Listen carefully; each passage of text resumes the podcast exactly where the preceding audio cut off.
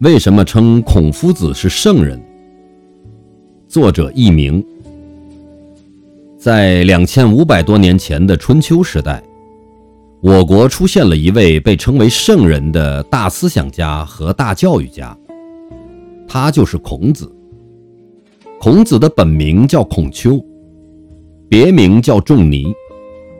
子是当时人们对于有学识、有名望的人的尊称。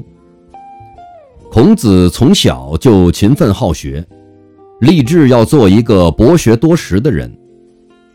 到了三十岁左右，孔子成了鲁国最有学问的人，名气也越来越大。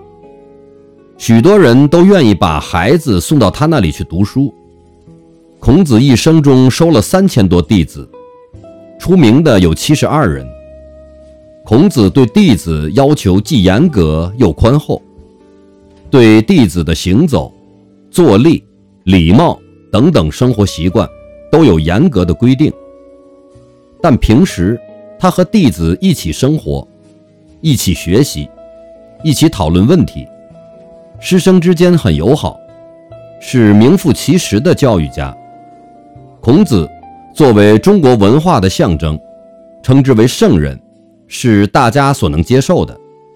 他的思想在现代仍有很深的影响。